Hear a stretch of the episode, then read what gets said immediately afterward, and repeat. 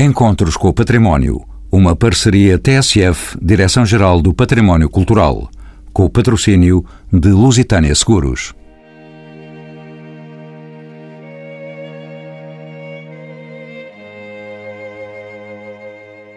Está patente num dos mais prestigiados museus portugueses, o Museu Nacional de Arte Antiga. Chega de Parma, na Itália, a coleção de Franco Maria Ricci. Assim é possível conhecer cerca de uma centena de obras de pintura e de escultura do século XVI ao século XX, que nos guiam numa fascinante viagem pela arte da representação humana. Nomes como Filippo Mazzola, Philippe de Champagne, Bernini ou Canova, entre muitos outros, espelham o gosto heterodoxo do colecionador e ilustram, de forma singular, a história da arte ocidental. Comissariada por José de Monterroso Teixeira, esta exposição ocupa uma vez mais toda a galeria de exposições temporárias e ainda, a título excepcional, a biblioteca do Museu Nacional de Arte Antiga. São convidados do programa António Filipe Pimentel, historiador de arte e diretor do Museu Nacional de Arte Antiga. Maria João Vilhena, doutorada em História do Colecionismo em Portugal e conservadora da coleção de escultura do Museu Nacional de Arte Antiga.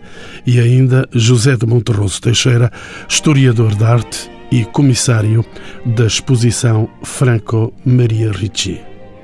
Pergunto ao diretor deste museu, António Filipe Pimentel, quem era afinal Franco Maria Ricci. Bom, quem é Franco Maria Ricci? Porque o senhor está felizmente vivo, não é? Com 76 anos? 76 anos ou 77 anos, é. Eh, mas quase se pode dizer quem era, no sentido de que, na verdade, é hoje mais uma imagem do que foi, embora, curiosamente, continue operativo, mas numa outra dimensão, que é agora a do museu e até a da ressurreição da revista hum, Franco Maria Ricci. Mas, na essência, é alguém que marcou profundamente a minha geração, portanto, a geração dos anos 80 80 e 90, que então consumia ativamente cultura, pela chancela editorial que criou. Isto é, chancela não simplesmente no sentido de uma editora, de uma casa editora que editou muitos e importantes livros, mas uma forma especial de editar que fez dele, de facto, uma referência, um mito. Basta pensar que em Napa ou a Chaves Ferreira, em Portugal, enfim, de algum modo pretendiam declinar aquela atitude gráfica, ou que me lembro do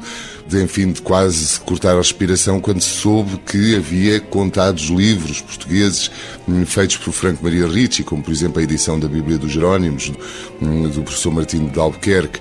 É alguém que transporta para o mundo da edição gráfica e, por conseguinte, tudo quanto lhe está hum, associado, não só a edição, mas o design, e por conseguinte é ele mesmo também um designer, uma atitude profundamente estética e sofisticada quer do ponto de vista conceptual, quer do ponto de vista material, numa aliança que significa uma espécie de ressurreição de uma atitude, enfim, já passada do Renascimento ou do período barroco. Então, aquilo que eu conhecia dele era essencialmente o mito, alguém que vivia numa espécie de Olimpo que só em Itália, num mundo profundamente sofisticado, era possível criar um produto como aquele e que depois funcionava como uma referência mais ou menos longínqua para o resto resto do mundo.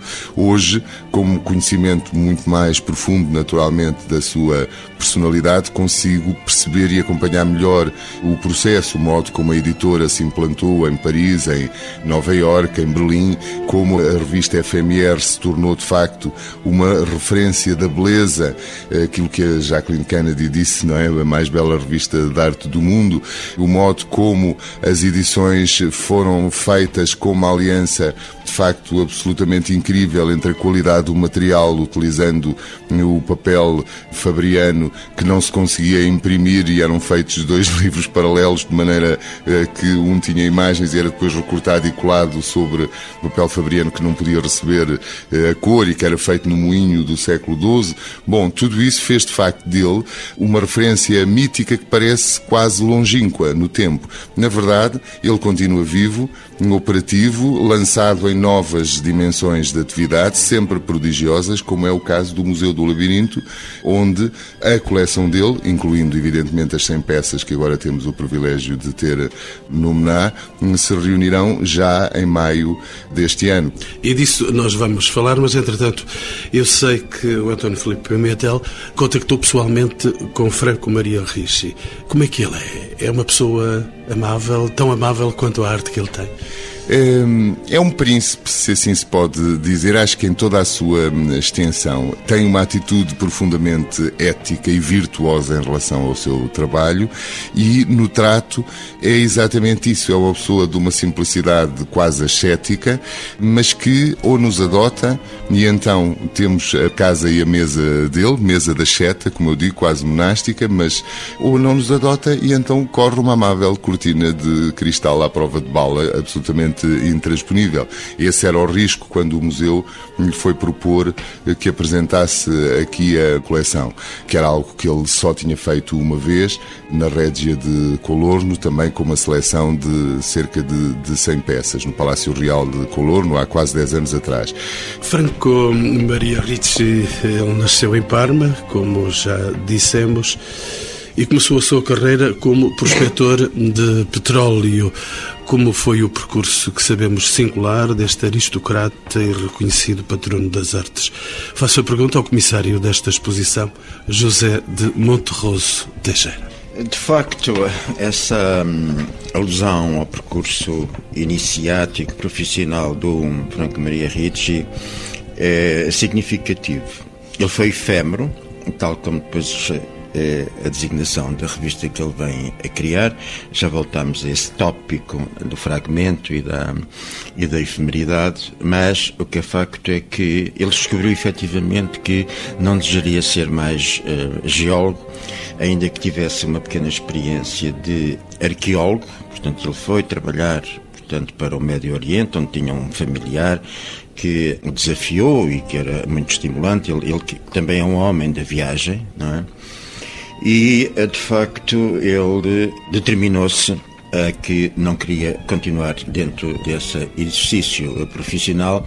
E mais do que isso ele vem a descobrir uma coisa absolutamente extraordinária que é a escrita suméria a que o sensibilizou para os alfabetos e para a escrita e, portanto, se ele já à partida tinha tido algumas experiências no domínio das artes gráficas, ele era estudante e pertencia ou, dava-se com o grupo que fazia artes cênicas e representava, portanto, um grupo, os grupos de teatro académicos da faculdade daquele período dos anos 60. Então ele percebeu que havia ali um gene qualquer que o levava para esse outro mundo das artes gráficas. Por outro lado, também é preciso fundamental e que o caso Parmense é de facto determinante para a configuração de um determinado perfil e de um determinado percurso, ele desde muito cedo descobriu um homem fundamental na carreira dele, que é assim uma espécie de pai espiritual, que é, portanto, João Batista Bodoni, que é portanto, provavelmente o maior impressor da segunda metade do século XVIII, provavelmente um dos maiores impressores de toda a vida, e sem dúvida que o cargo de stampatore real, isto é, de impressor real da Regia, portanto, de, de Parma, para onde ele, este senhor Jean Battista Bodoni, que entretanto depois eh, podemos falar ainda pela circunstância deste network que a exposição também induziu e potenciou, no sentido de alargar o seu campo semântico, o seu campo de problematização para gerar um efeito cultural muito mais vasto, que assim penso que muito mais contemporâneo. Então, estas circunstâncias levaram de facto a que ele, a certa altura, se determinasse a que não queria ser mais geólogo, mas queria ser um profissional da edição, um profissional das artes gráficas. E exatamente também nesse momento surge um impulso fundamental que depois é mais tarde concretizado com outro respaldo, nomeadamente financeiro, que é a questão da bibliofilia ou da bibliopatia, se quisermos dizer isso, de tal maneira o impulso e a compulsividade da sua própria propensão a colecionar, e digo bibliofilia porque o Manuel na entrada falou sobretudo da questão da edição e das artes gráficas e do colecionismo. António Filipe Pimentel, aposta em grandes exposições temporárias, como a do Prado e dos Ceboias, constituem meios de conquistar mais público para o museu. Esta nova estratégia tem resultado em termos do número de visitantes? Tem evidentemente resultado e acho que de maneira visível, pois o museu aumentou mais de 60% os públicos em relação ao ano de 2013, sendo que em 2012 para 2013 também já tinha aumentado mais de 15%. O museu não aposta só nas grandes exposições temporárias, o museu tem uma oferta programática que vai da pequena exposição temática, assenta em projetos de investigação, como é o programa da Sala do Teto Pintado, onde sucessivamente se apresentam exposições dessa natureza, até às exposições, grandes exposições para, evidentemente, outras massas de, de públicos. E é esse composto que, de facto, tem gerado uma visibilidade cada vez mais extensa do museu, uma percepção coletiva da importância deste equipamento e da sua fruição, porque naturalmente, se temos muita atividade e com muita qualidade a partir de um acervo já de si de extraordinária qualidade e único como é o deste museu, isso repercute-se na comunicação social e, portanto, as pessoas ganham uma natural percepção de que podem, nomeadamente, vir passar o seu tempo ao museu recorrentemente porque estão sempre a acontecer coisas diferentes, além de que a própria coleção permanente não se pode fruir em bloco porque é demasiado indigesta pela escala, não é? E por conseguinte, a boa visita ao museu é uma visita cirúrgica por partes, vendo um capítulo a capítulo e depois revisitando-os sucessivamente, porque também a exposição permanente, a palavra permanente é uma palavra muito capciosa, nunca está estável, está em permanente mutação também, só que uma mutação mais subtil, menos radical do que são as grandes exposições temporárias.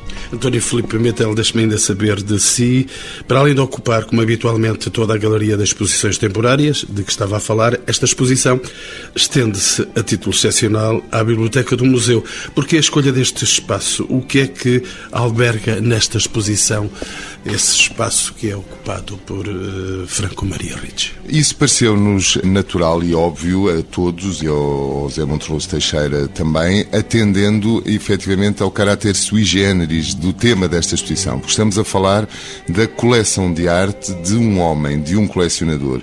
E um colecionador que, portanto, é preciso entender que foi naturalmente a partir do interesse dessa coleção, em abstrato, em que o museu se interessou, passa a redundância, por aqui e trazê-la a Lisboa, porque é muito importante pelo conjunto de peças reunidas e, portanto, vale a pena por si mesma. Sucede que, por fortuna, essa coleção não foi reunida por um senhor rico que simplesmente é amante das belas artes, mas por alguém que é uma referência cultural do seu tempo, como o Zé Monteroso Teixeira esteve a dizer. Ele habita numa biblioteca.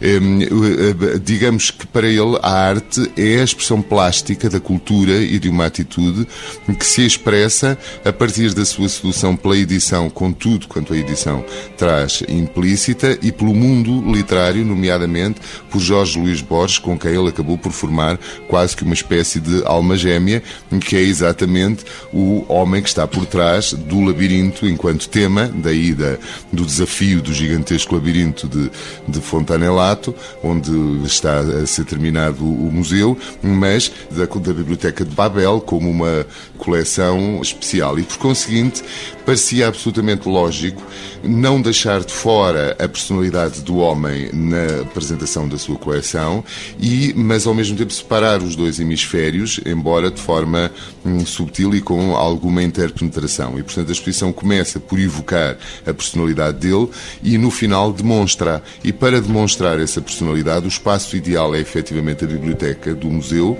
onde é possível apreciar toda a obra, a evocação da obra gráfica dele, com o manual de Bodoni e a reedição de Franco Maria Ricci, a enciclopédia do Diderot d'Alembert e a reedição da enciclopédia pelo Franco Maria Ricci, a sua obra de designer gráfico, de editor, etc., ao mesmo tempo que é de facto fascinante para o visitante e tem sido recebido com muito agradável surpresa e entusiasmo poder entrar numa área do museu que por natureza lhes estava dada porque é a área do investigador.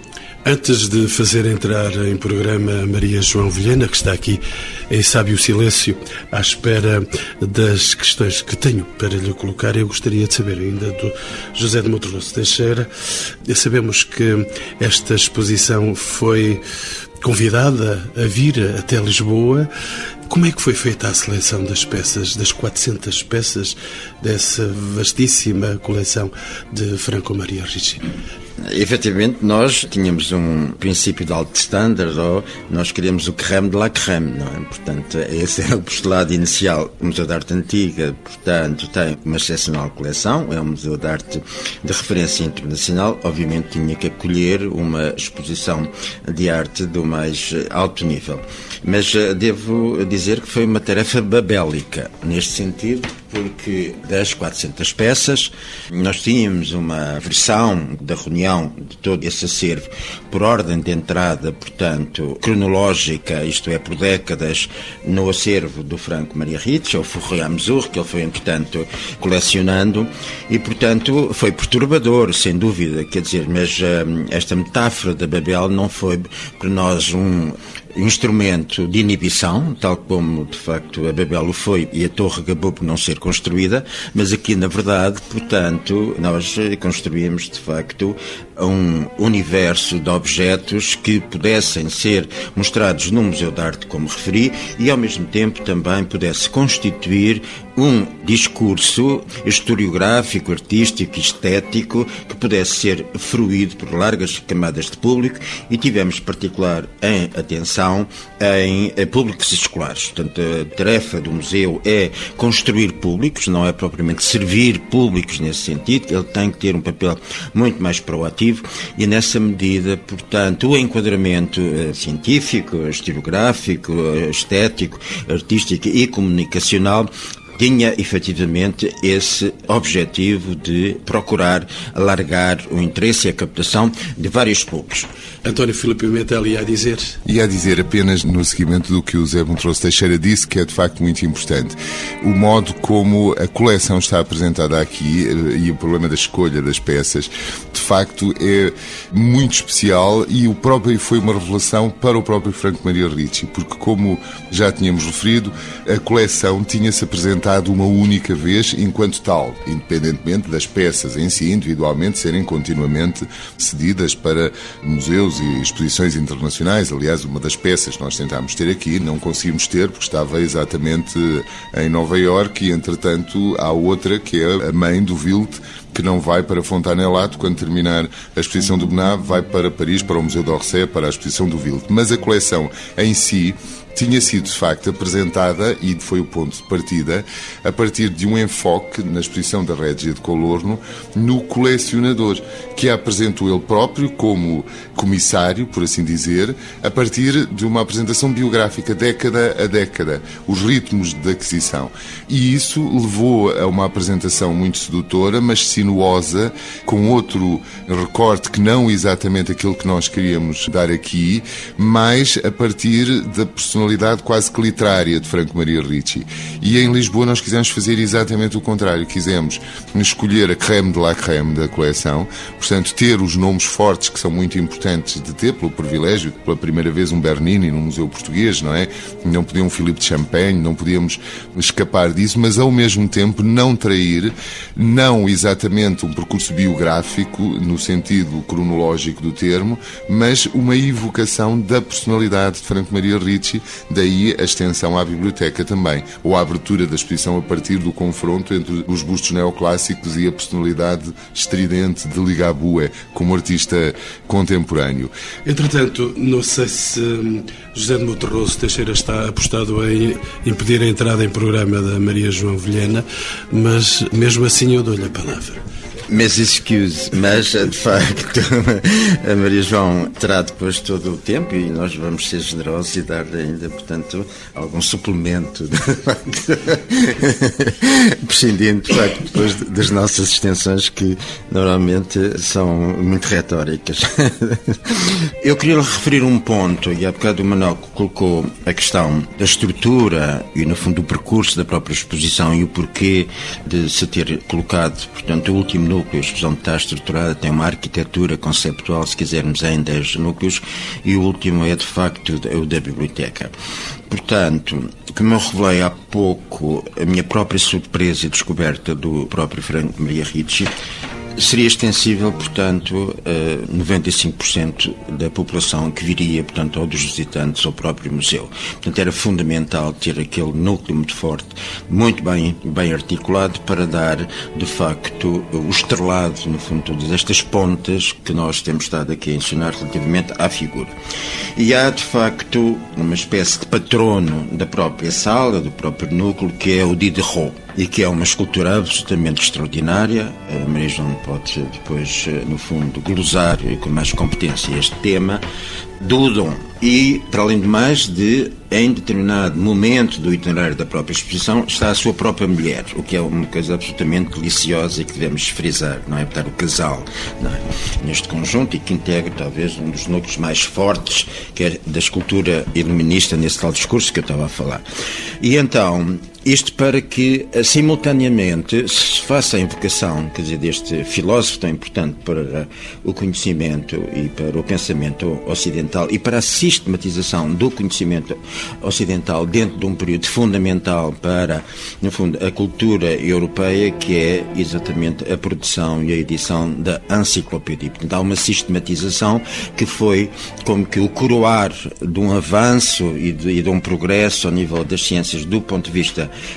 de Lumière, que é fundamental e que constitui um objeto e que, curiosamente, é uma das figuras também reverenciais para o próprio Franco Maria Ricci. José de Monterroso Teixeira vai com certeza agora consentir-me que eu chame programa a Maria João Vilhena. Bem-vinda aos Encontros com o Património. A Maria João é doutorada em História da Arte especializada em História do Colecionismo em Portugal, no que a esta exposição diz respeito, apesar da predominância do retrato, qual é o denominador comum das peças desta coleção Maria João? Bom, Aquilo que a exposição traz de grande sedução, primeiro, é uma reflexão muito alargada no tempo sobre a arte europeia, fundamentalmente eh, ocidental, do século XV ao século XX. Mas creio que, para além disso, é muito sedutor descobrir aqui o colecionador como criador. Criador não só porque ele próprio uh, gráfico e definidor de uma obra de referência na cultura visual contemporânea, mas criador enquanto selecionador de uma série de peças uh, que acabam por ter, por ser referentes para a história da arte dos séculos XV ou XX, eh, de novo, essa cronologia, mas que na sua reunião acabam por traduzir essa a vontade a personagem eh, Franco Maria Ricci. Aqui é um pouco a humanitas que ele persegue, materializada no conjunto de obras que reuniu. Entretanto, António Felipe Pimentel, há momentos introduzia aí o conceito de vanitas, eh, as naturezas mortas de caráter macabro que representam a transitoriedade da vida. Por que a escolha destas pinturas também feitas por Ricci? Reunidas por Franco Maria Ricci, ele, hum, porque são um capítulo claramente eh, coerente na sua hum, seleção de obras e porque representaram um ponto de interesse hum, de exploração na reunião da sua coleção. Ele foi reunindo objetos a partir do seu gosto pessoal, voluptuoso, portanto não lhe interessou, não é a coleção de um milionário, é a coleção evidentemente de um homem rico com capacidade pecuniária de adquirir obras desta natureza, mas não lhe interessou ilustrar a história da arte, como é típico na, por exemplo, a coleção Thyssen, etc. Não, não é esse o objetivo da coleção. A coleção evoluiu ao longo do seu próprio percurso de vida e dos interesses que ele foi desenvolvendo. E a Vanitas é, de certo modo, um tema que ele explora num determinado momento. Começa por adquirir uma importante Vanitas de Jacopo Ligozzi, mas depois adquire outras vanitas, até uma vanitas contemporânea, muitíssimo interessante, mas outras vanitas de autores anónimos do século XVII e do século XVIII, como aliás pela maior parte eram. E portanto funciona como uma bolsa, mas essa bolsa em simultâneo é algo com que ele desde então convive. Há uma vanitas excepcional que é uma peça esculpida, extraordinariamente rara, que está em cima de uma das mesas de trabalho dele. E de facto percebe-se que sendo a coleção na essência foi esse enfoque que o museu deu e que de algum modo não estava dado e faz com que seja única esta exposição de Lisboa, que é perceber, como a Maria João estava a dizer, que é a humanidade que lhe interessa. A humanidade interessa-lhe globalmente na sua fragilidade, na sua aspiração de glória, de eternidade, etc. E a Vanitas é uma espécie do outro lado da medalha, exatamente como é essa loucura introspectiva de Ligabue. Ligabue é um pintor do qual ele próprio contribuiu pela edição da monografia que fez para o seu reconhecimento internacional, e o facto de ser alguém, obviamente, muito dotado do ponto de vista plástico, mas fora da norma, precisamente porque ele próprio era um desvio, não é? Quer dizer, é alguém que é alienado, mas que tem essa permanente introspeção, autorretratando-se em tudo aquilo que faz. Aliás, ele andava com um espelho, normalmente, no qual se refletia e depois, no que pintava, era um tigre a seguir. O tigre é ele. E é sempre esse lado de procurar o homem na sua essência. E, por conseguinte, a exposição acaba a retratar isso. Uma viagem através do homem, do modo como em cada tempo o homem foi visto e o que se procurou transmitir e passar para a arte no seu melhor a partir desse retrato da humanidade. Maria João Vilhena, entramos então na exposição propriamente dita. Dentro da mostra atualmente presente ao público neste Museu Nacional da Arte Antiga, que peças é que podemos de facto destacar?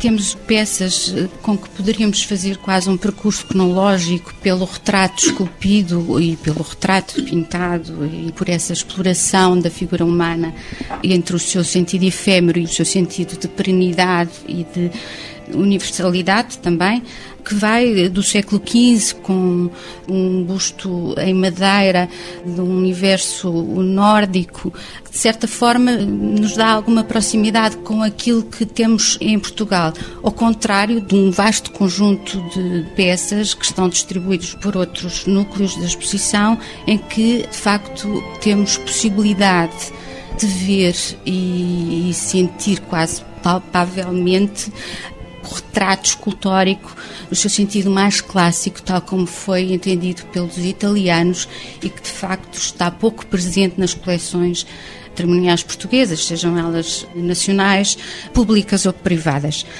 essa de facto é uma oportunidade única e, neste sentido, podemos ter essa síntese logo no inicial, em que a sedução pelo neoclassicismo e pelos valores reinventados a partir da estatuária greco-romana e, sobretudo, da estatuária grega, eh, estão muito presentes em obras de escultores com uma formação romana, mas depois passando ao centro de Paris e ligados, de certa forma, ao ambiente cultural cultural do Império Napoleónico acabaram por marcar todo um conjunto de retratos e da história do retrato neoclássico que é muito significativo. Portanto, temos aqui as obras de Bósio e de Lorenzo Bartolini, que se destacam claramente, que vamos reencontrar depois noutros núcleos da exposição. E especificamente, Maria João Vilhena, qual é a importância do núcleo de escultura no conjunto das peças nesta exposição? Já estava a falar delas.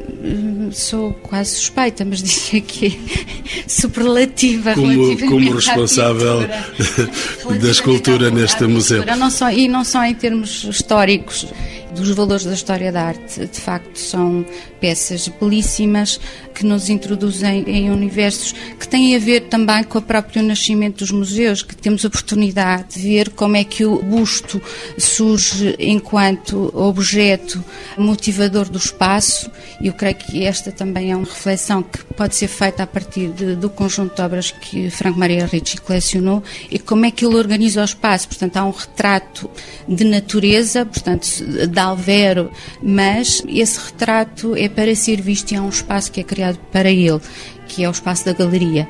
A exposição é visível no exterior através de uma imagem simbólica que foi escolhida. Essa imagem é forte quando se vê no interior da exposição. Eu creio que é muito forte é muito simbólica desta necessidade do retrato, de povoar a arte com gente. É quase como se o Franco Maria Ricci tivesse necessidade de convocar os personagens do passado para conviverem com ele, porque todas estas obras fazem parte do seu universo pessoal, cotidiano. Esta imagem é assim, eh, não vão fazer porque de facto também há aqui o outro lado, é a passagem destas obras da fruição pessoal, individual, do colecionador ou da sua entourage mais próxima para a fruição do público, quer dizer, no fundo a passagem pelo Museu da Arte Antiga é quase um prelúdio dessa eh, situação final que vai ocorrer quando elas ingressarem no museu que ele próprio cria. Mas esta imagem é, é, naturalmente muito forte. É um homem que representa o Cardeal Altieri, eh, sobrinho do Papa Clemente X. É uma obra maior da escultura do barroco romano, segue os modelos difundidos pelo próprio Gian Lorenzo Bernini, que é um nome de referência eh, em toda a história da escultura ocidental. António Filipe Pimentel, nós estamos já a caminhar para o final do programa, mas deixe-me ainda pôr-lhe esta questão. Aliás, revelou-me no princípio desta nossa conversa, a Fundação Franco Maria Ricci possui um extenso património, já nos falou dele, disperso por diversas cidades. Para este ano 2015 está prevista então a abertura da sua vasta propriedade de Parma ao público. O que é que será possível visitar neste espaço? Arte a mais? Eh, arte e mais arte, António Filipe Pimentel. Um labirinto de bambu. A arte em Franco Maria Ricci é uma espécie de pulsação e de pulsão, digamos assim. É algo que ele eh, não pode deixar de materializar porque ele vive, a beleza para ele é, é, a essência da vida e, portanto, é natural que ele tenha essa projeção no domínio de plástico, mas é qualquer coisa que funciona também como uma espécie de pulsação, de respiração, de ritmo uh, biológico. E aquilo que o Zé estava a dizer há pouco, ele tem que ser entendido como um humanista no sentido pleno nenhum dos aspectos pode ser descontextualizado dos outros. E as referências literárias e culturais, ecológicas, a atitude, ética, a forma como ele vê a vida, como acha que o homem deve contribuir para eh, a felicidade do seu semelhante e que a beleza é um veículo exatamente disso e que a natureza é o marco cósmico que dá sentido a, a tudo, a tal visão ecológica, é exatamente isso, creio eu, que espera as pessoas em Fontanelato.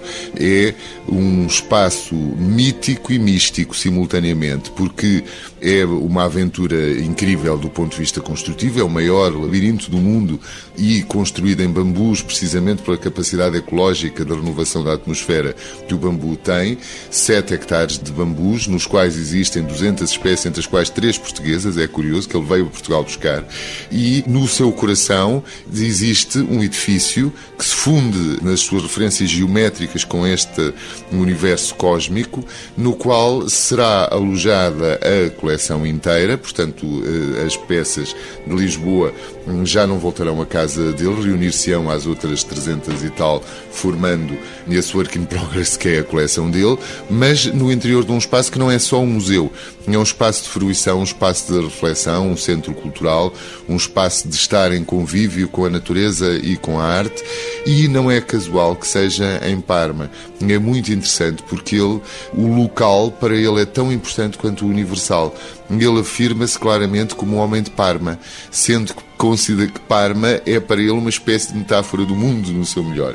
É exatamente por isso que a primeira obra, simbolicamente o portal da sua coleção, é o extraordinário, é uma das peças maravilhosas da coleção, o Cristo Abençoando de Filippo Mazzola, que é o pai do Parmigianino, o famoso Parmigianino, que é a grande frustração dele não ter um quadro de Parmigianino, pela razão de que é impossível apanhá-lo no mercado, só mesmo por uma catástrofe qualquer que de repente subvertesse perdesse a ordem natural do Estado de Direito em que nós vivemos e os museus começassem a alienar património em asta pública. Ilustre Comissário José de Monterroso Teixeira, não lhe vou passar a palavra porque tenho ainda em débito uma espécie de desabafo com a Maria João Vilhena. Homens como Franco Maria Ricci esteta, aristocrata, mecenas, homem do mundo, homens como estes, Maria João Vilhena, estão em vias de extinção. Há lugar para eles num mundo globalizado e normalizado como aquele em que vivemos? Eu acho que a personagem de Franco Maria Ricci, entendido aqui mesmo como personagem, dá-nos esperança de que não tenham terminado essa nossa imagem do humanista que ele também encarna. Se multipliquem os homens de exceção.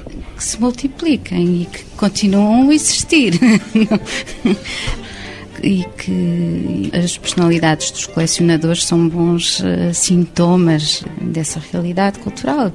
E a pedir toda a capacidade de contenção dos meus convidados, uma mesma pergunta e a tentar saber por que visitar esta exposição. José de Monterroso Teixeira, a palavra para si, é o comissário destes vastos metros quadrados de arte, uma quase centena de obras de pintura, de escultura, arrancadas há quatro séculos. Por que visitar? Rapidamente, para que todos que nos estão a ouvir não desliguem nesta parte final do programa.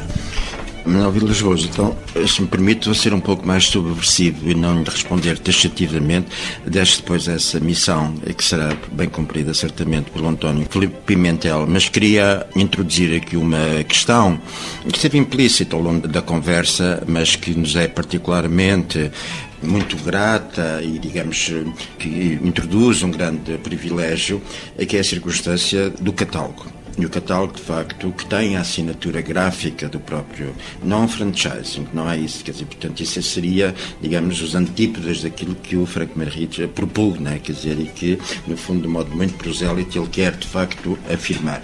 E, portanto, com essa parceria com a Imprensa Nacional Casa da Moeda, surge, de facto, um objeto de culto. E nesse objeto de culto não podia ficar não podia, portanto, deixar de estar uma das peças marcantes da coleção do próprio museu. Dizer, é um ex-libris, é de facto é um símbolo, é um arquétipo da coleção e estou-me a referir ao Dürer, e, que está aqui assim na nossa frente. Eu abri agora o catálogo, que estava, portanto, aqui assim mesmo na, junto a nós. E, portanto, que é uma reflexão sobre o saber, no fundo, quer dizer, é uma natureza morta com livros, hein? uma natureza morta com livros.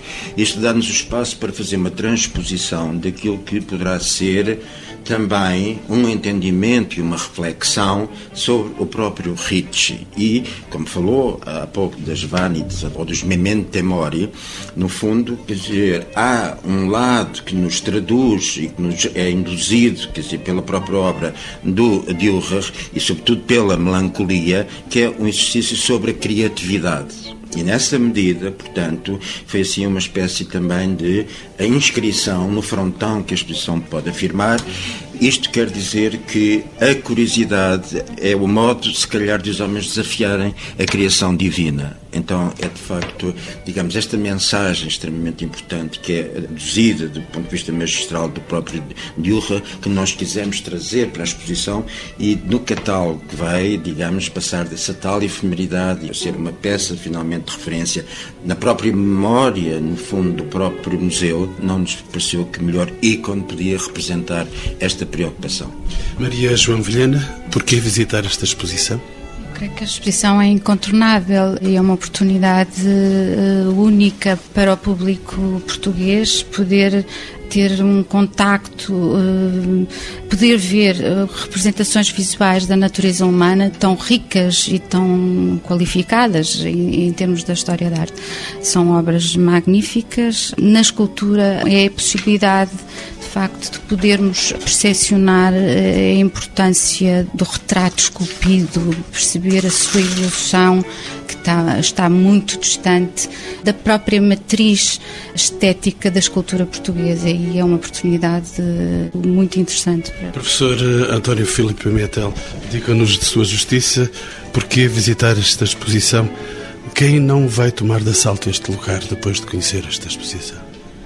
Pois não sei, a exposição efetivamente é, é, imperdível, como dizia a Maria João, pela volúpia do olhar, porque são peças maravilhosas, escolhidas uma a uma por alguém que é um líder, efetivamente, do gosto, quer dizer, imagino que é a personalidade mais que tem sobre a arte, a visão sofisticada que aqui foi evocada, selecionando ao longo da vida como um gourmet, peça a peça, as peças com que quer conviver e depois percebendo-se que elas ganharam uma tal escala que é preciso dar-lhes um, um, destino. E por outro lado, porque é um destes momentos em que eu acho que nos faz bem aos portugueses sentirem-se no centro do mundo. É o momento em que nós percebemos que podemos ir bater a uma porta tão difícil como esta e ela abrir-se a um desafio que lhe fazemos. É a primeira e única vez que esta coleção sairá de Itália na íntegra e sendo que uma única vez ela foi apresentada e com o tal olhar diferente, subjetivo do próprio colecionador que resolveu como que abrir na sua casa e contar como é que tinha constituído a coleção. Portanto, é uma exposição única e irrepetível, não é simplesmente uma exposição para os portugueses verem e não perderem, é uma exposição que justifica que se pague um bilhete de avião para vir a Portugal vê-la, como aliás já aconteceu. Ainda outro dia um amigo meu me dizia que um amigo dele italiano tinha vindo de Florença para ver a exposição. Não voltará nunca a acontecer no mundo e em tempo algum esta possibilidade de olhar para Franco Maria Ricci dentro da sua coleção ou para a coleção de Franco Maria Ricci a partir do seu próprio olhar, mas filtrado em simultâneo pela forma como um museu, e especialmente este museu, tem de trabalhar o património e de o relacionar com os públicos. É um momento bom e um momento alto para a cultura portuguesa. É esta a razão pela qual a próxima conferência será António Mega Ferreira. Aproveito para divulgar já esta a razão pela qual não podemos deixar de fazer amparar esta mostra neste programa periférico que a envolve de atos culturais de facto muito importantes e que poderíamos continuar inesgotavelmente, mas enfim, temos outros projetos em mãos. E depois desta exposição vem aí uma mulher portuguesa.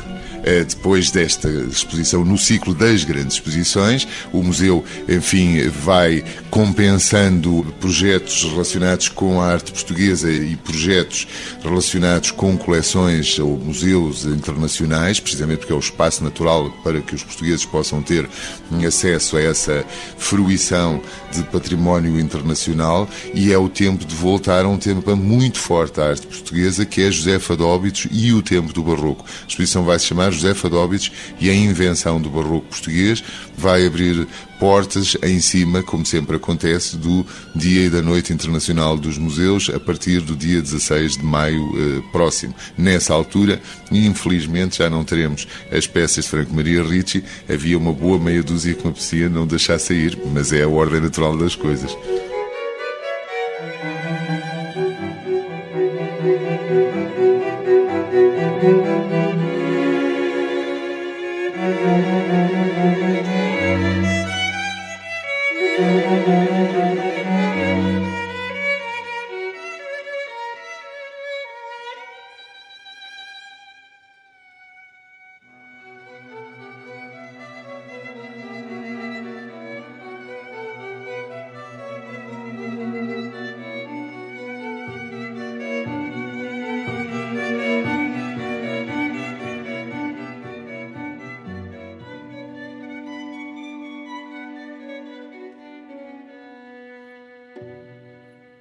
Encontros com o Património. Uma parceria TSF, Direção-Geral do Património Cultural, com o patrocínio de Lusitânia Seguros.